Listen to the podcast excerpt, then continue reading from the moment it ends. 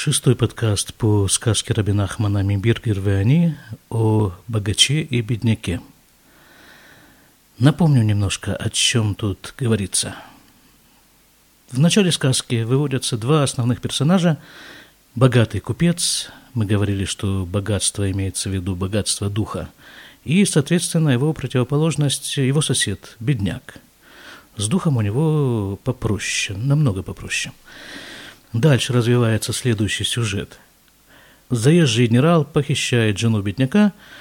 Купец узнает об этом, лишается рассудка, отправляется в ту страну, куда увез ее генерал, возвращает ее обратно бедняку. И вот в,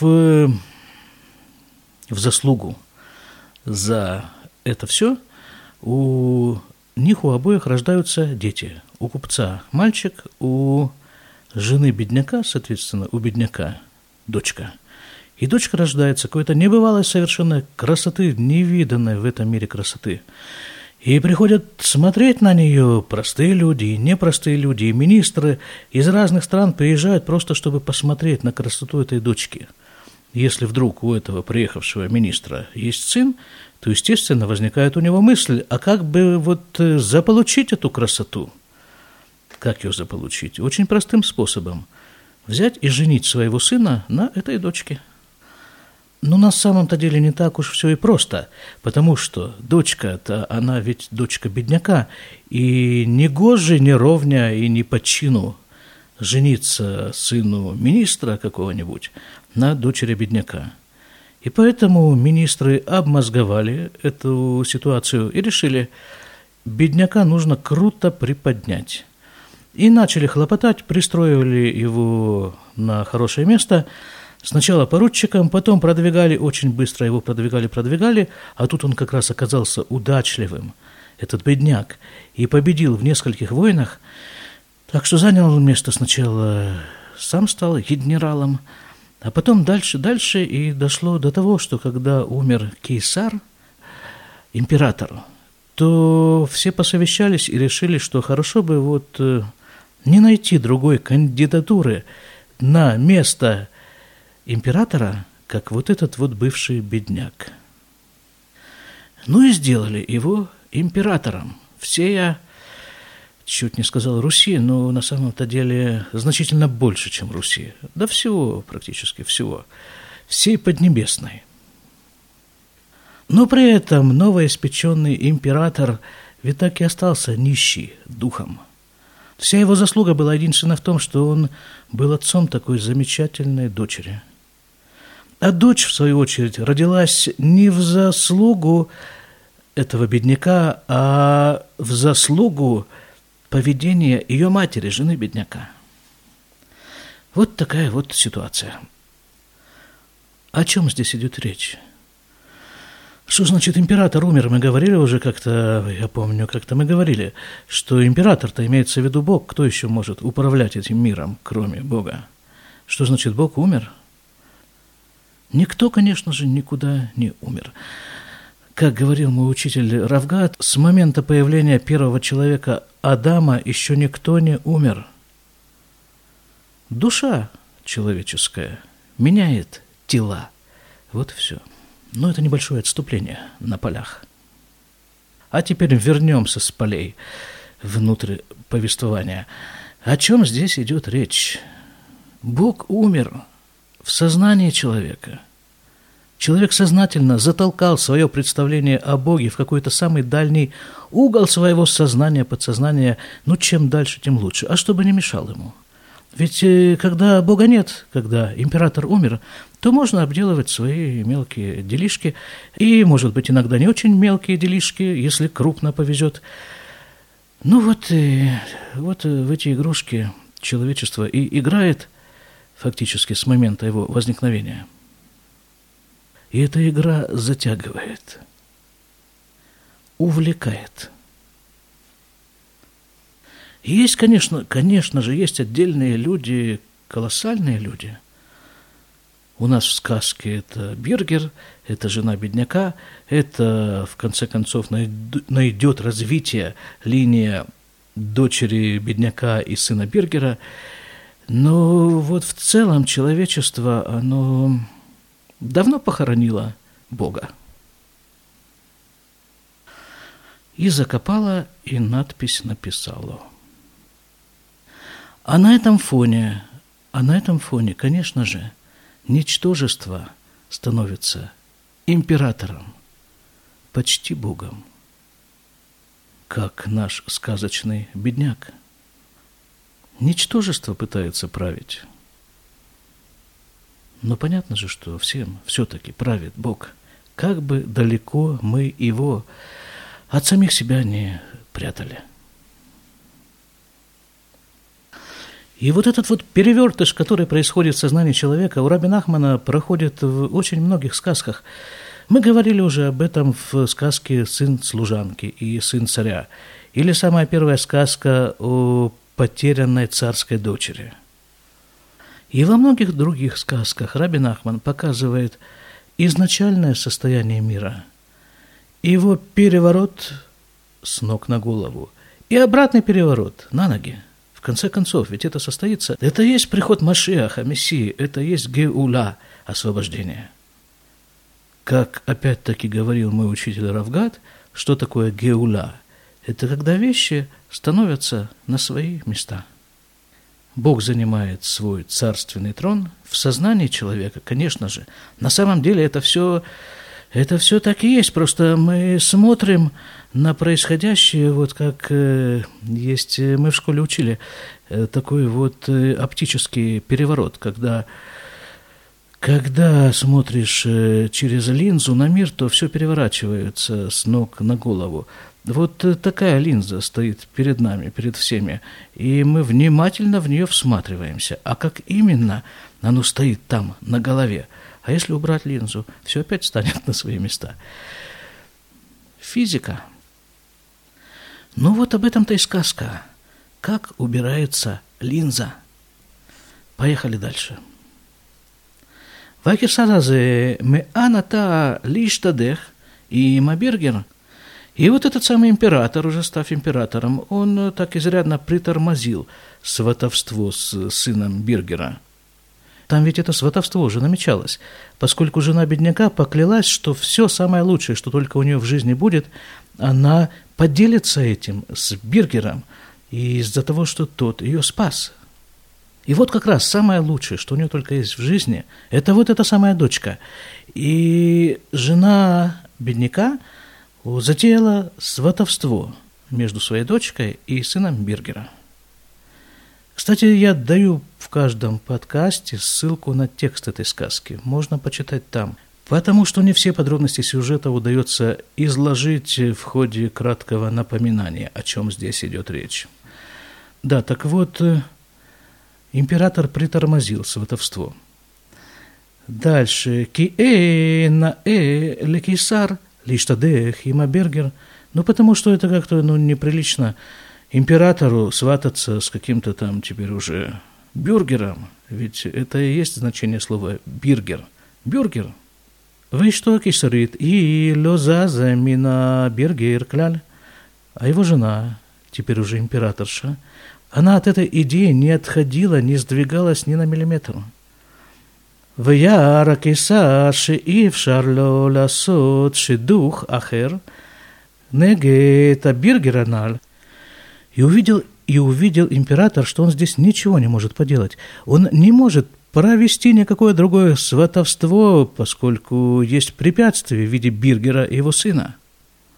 «Бифратки и что мехазек это ему меот-меот». Особенно, когда его жена так крепко вцепилась в эту идею сватовства. «Алькейн хашав махшевот аля биргер аналь». И поэтому, ну что, ну и что ничтожество делает в таких ситуациях? Ну, естественно, пытается избавиться от мешающего ему человека. И он начал придумывать некоторые затеи по этому поводу, по поводу Бюргера. У Витхиляра Лехасро Виштадель Патахбулет Каилю Эйнадавар Мимену Лигромлю Эфсед Вакисар Бывадая Хуля Сот Казот. Император начал придумывать какие-то ну, скажем так, пакости в отношении Бюргера. Но чтобы эти все пакости шли не прямо от него, а делали какой-то крюк. Ну, чтобы это не выглядело таким образом, как будто вот император связывается, борется с Бюргером.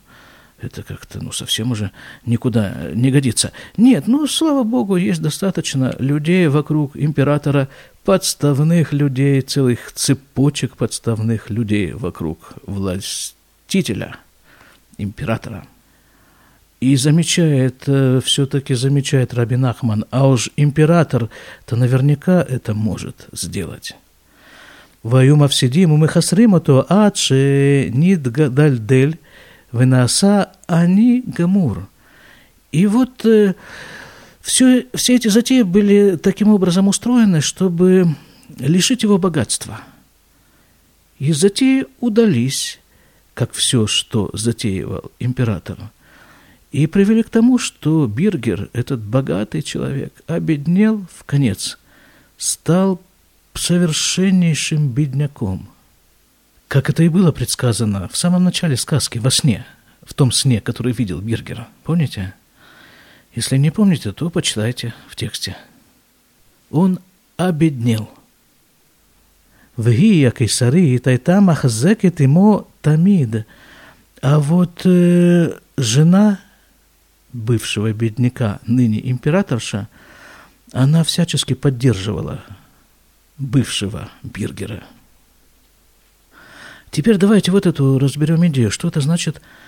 Что это значит Бюргер обеднел? Мы же говорили, что он богатый духом, ведь не деньгами все это измеряется, конечно же. Как это он может обеднеть? Да все так же. Если можно в своем сознании загнать Бога в какой-то самый дальний и глухой угол, точно так же можно и... Но вот, скажем, Бюргер, да, вот само понятие Бюргер – это кроме богатства, а может быть даже и прежде богатства, означает влияние человека. Так вот, времена меняются настолько, что богатые духом утрачивают свое влияние. А на сцену, опять же, и на сцену в самом буквальном смысле, и на сцену в любом другом переносном смысле вылазит всякая кухарка и тоже хочет управлять государством. Это ведь была идея отцов, основателей советского государства. Да не только советского, кстати. Ахарка Ахракисар Шикользман Шизе Абен Каям Айну Бенаберге Рональ. И после этого увидел император, что все то время, когда этот сын, сын Бюргера, существует, и в Шарло Ласот Шидухахер, он, император, не может сделать другое э, сватовство, посвататься никому другому. «Виштадель лявир это то абахур шеля Бюргер». И тогда он решил просто избавиться от этого парня, сына Бюргера. «Вяхаша в махшевот лявиро». И он подумал, а как бы это все лучше обделать. «Вегельгель алав алилот». Ну, естественно, возвел на него всякие... Э, всякие... напраслина, клевета, ну, ну как-то положено делать, да? Смотрите, ну, как, ну, вот, взять вот так какого-нибудь достойного человека и уничтожить, ну, как-то, ну, не очень, да? Ну, не очень. Народ будет возмущен, там, как же достойного человека уничтожили, нехорошо. А вот если прежде, чем его уничтожить, на него, там, пустить дезу, он такой гад, тогда уже его уничтожение будет как-то сглаженно восприниматься народом. А что, сложно пустить дезу? Императору через средства массовой информации. Какие там были средства массовой информации? Да все те же самые примерно. Носители, материальные носители этой самой массовой информации – были другие, конечно же, но, по сути, информация была все той же. Так, дальше. «Вошив аля в шофтим». Ну, хорошо, возвели на него всякий поклеп.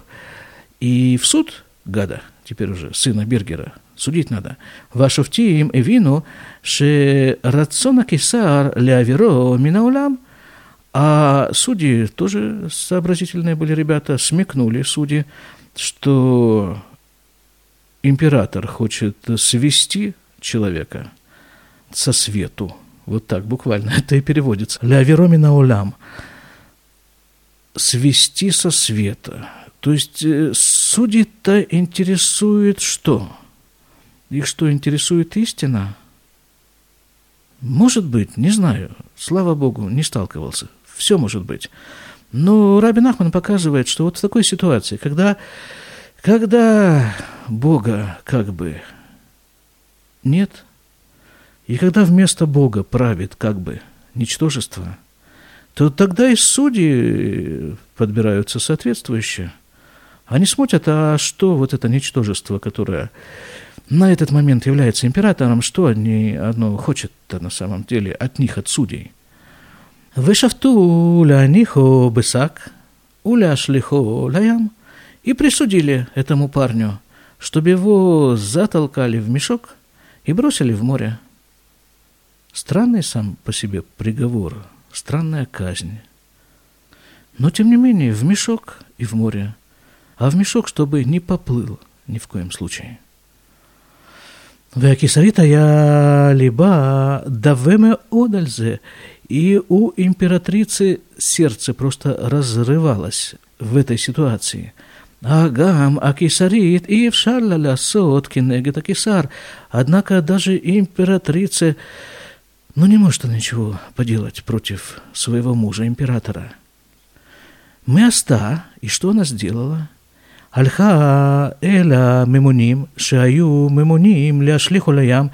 Она пошла вот к тем вот, к исполнителям, которые, собственно, и должны были выбросить его в море. Увата ицла вынафлялифне раглам, и пришла к ним, и упала им в ноги. И императрица падает в ноги кому? Тюремщиком, да, даже не тюремщиком, а, э, как это называется-то, э, ну, палач, палачам. Упала им в ноги, то есть она ни перед чем не останавливается. Вот для кого во всей этой ситуации нужна правда, это вот для нее. То есть в любой ситуации, в самой гнусной ситуации, какой бы она ни казалась гнусной, есть люди, которые ориентированы прежде всего на правду. И не боятся этого, и не боятся действовать в соответствии с этой ориентацией на правду. Как бы это ни было не принято в данном обществе. Упала им в ноги витханена мегемеот, и взмолилась перед ними. «Шиясу лема она леанихо», чтобы ради нее они его отпустили. «Киляма ухаяв метак», потому что, ну, ну почему, почему он должен умереть? «Увекшами гемеот», и очень их упрашивала. «Шейху шавуй ахер, мехуяв мета, вышлихо леям, выанихо то абахураналь», чтобы взяли другого заключенного, приговоренного к смерти, и бросили его в море вместо этого парня. Ну, тот же уже все равно как бы приговорен, все равно ему помирать. А вот этого вот мальчика, парня, чтобы отпустили. «Уфаля бакашатайцлям». И настолько была сила ее веры в правду, это не написано здесь, это так угадывается между строк, а написано здесь вот что, что ее просьба подействовала на них, на палачей. Понимаете, вот, вот это вот уродище, это вот ничтожество, это вот все, все, все, это как бы наступает, активное такое наступает, и кажется, что оно громадное, и нет с ним сладу, и погребет под себя все. Но нет. Есть, есть, конечно же, есть, всегда есть. Вот эта вот тоненькая ниточка, тонкая паутинка правды. И на самом-то деле она переворачивает все, и вокруг нее все переворачивается. И она действует и на палачей.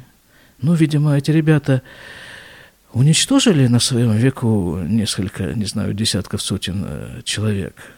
Но вот эта ниточка правды оплела и их тоже. «Венишбуля шенихугу». И они поклялись ей, что отпустят его. «Вехенасу» – так и сделали. «Велеху иш ахер». «Выешлихугу лаям» – взяли другого человека и бросили его в море. «Вот то айниху» – и его, этого парня, отпустили. «Вам рулю» – и сказали ему. Такое напутствие палачей. «Лех-леха» – уа! Палачи-то чем занимаются на досуге? Они цитируют Тору. Это ведь слова из Торы. Есть там такая недельная глава «Лех-леха». Это было сказано Всевышним Аврааму в те времена, когда он еще не был Авраамом, а был Аврамом. Так там было сказано в Торе «Лех-леха мерцеха уми мулядетеха уми бейт авиха эля арец ашер ар-эка». Всевышний говорит Аврааму: «Иди себе из своей страны, из того места, где ты родился, и из дома твоего отца в ту землю, которую я тебе покажу». И так вот и палачи говорят ему: «Иди, мол, себе». «Валахло». И он их послушал и пошел себе. Кстати, вот это вот «лех-леха» можно перевести как «иди себе», а можно с полным основанием перевести как «иди к себе». И он пошел. А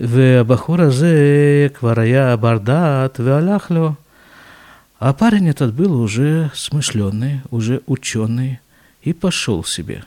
И вот здесь вот, вот здесь на уроке Рав Гад, когда у нас был урок по этой сказке, он обратил наше внимание, что здесь много раз почти подряд повторяется слово «лех», «алах», «иди», «идти», «иди», «иди», «иди». Он говорит только вот таким образом. Приходит Геуля, когда человек идет хотя бы крохотными шажками, хотя бы делает один крохотный шажок, но, по крайней мере, он сдвигается с того места, где он находится сейчас. И вот этот крохотный шажок, он и переворачивает все, в конце концов, и приводит не только его, а приводит нас всех туда, куда нужно. А парень этот на полях, опять-таки, тайнописью, заметим, что это Машиах, Мессия. Ну вот на сегодня и все. До свидания.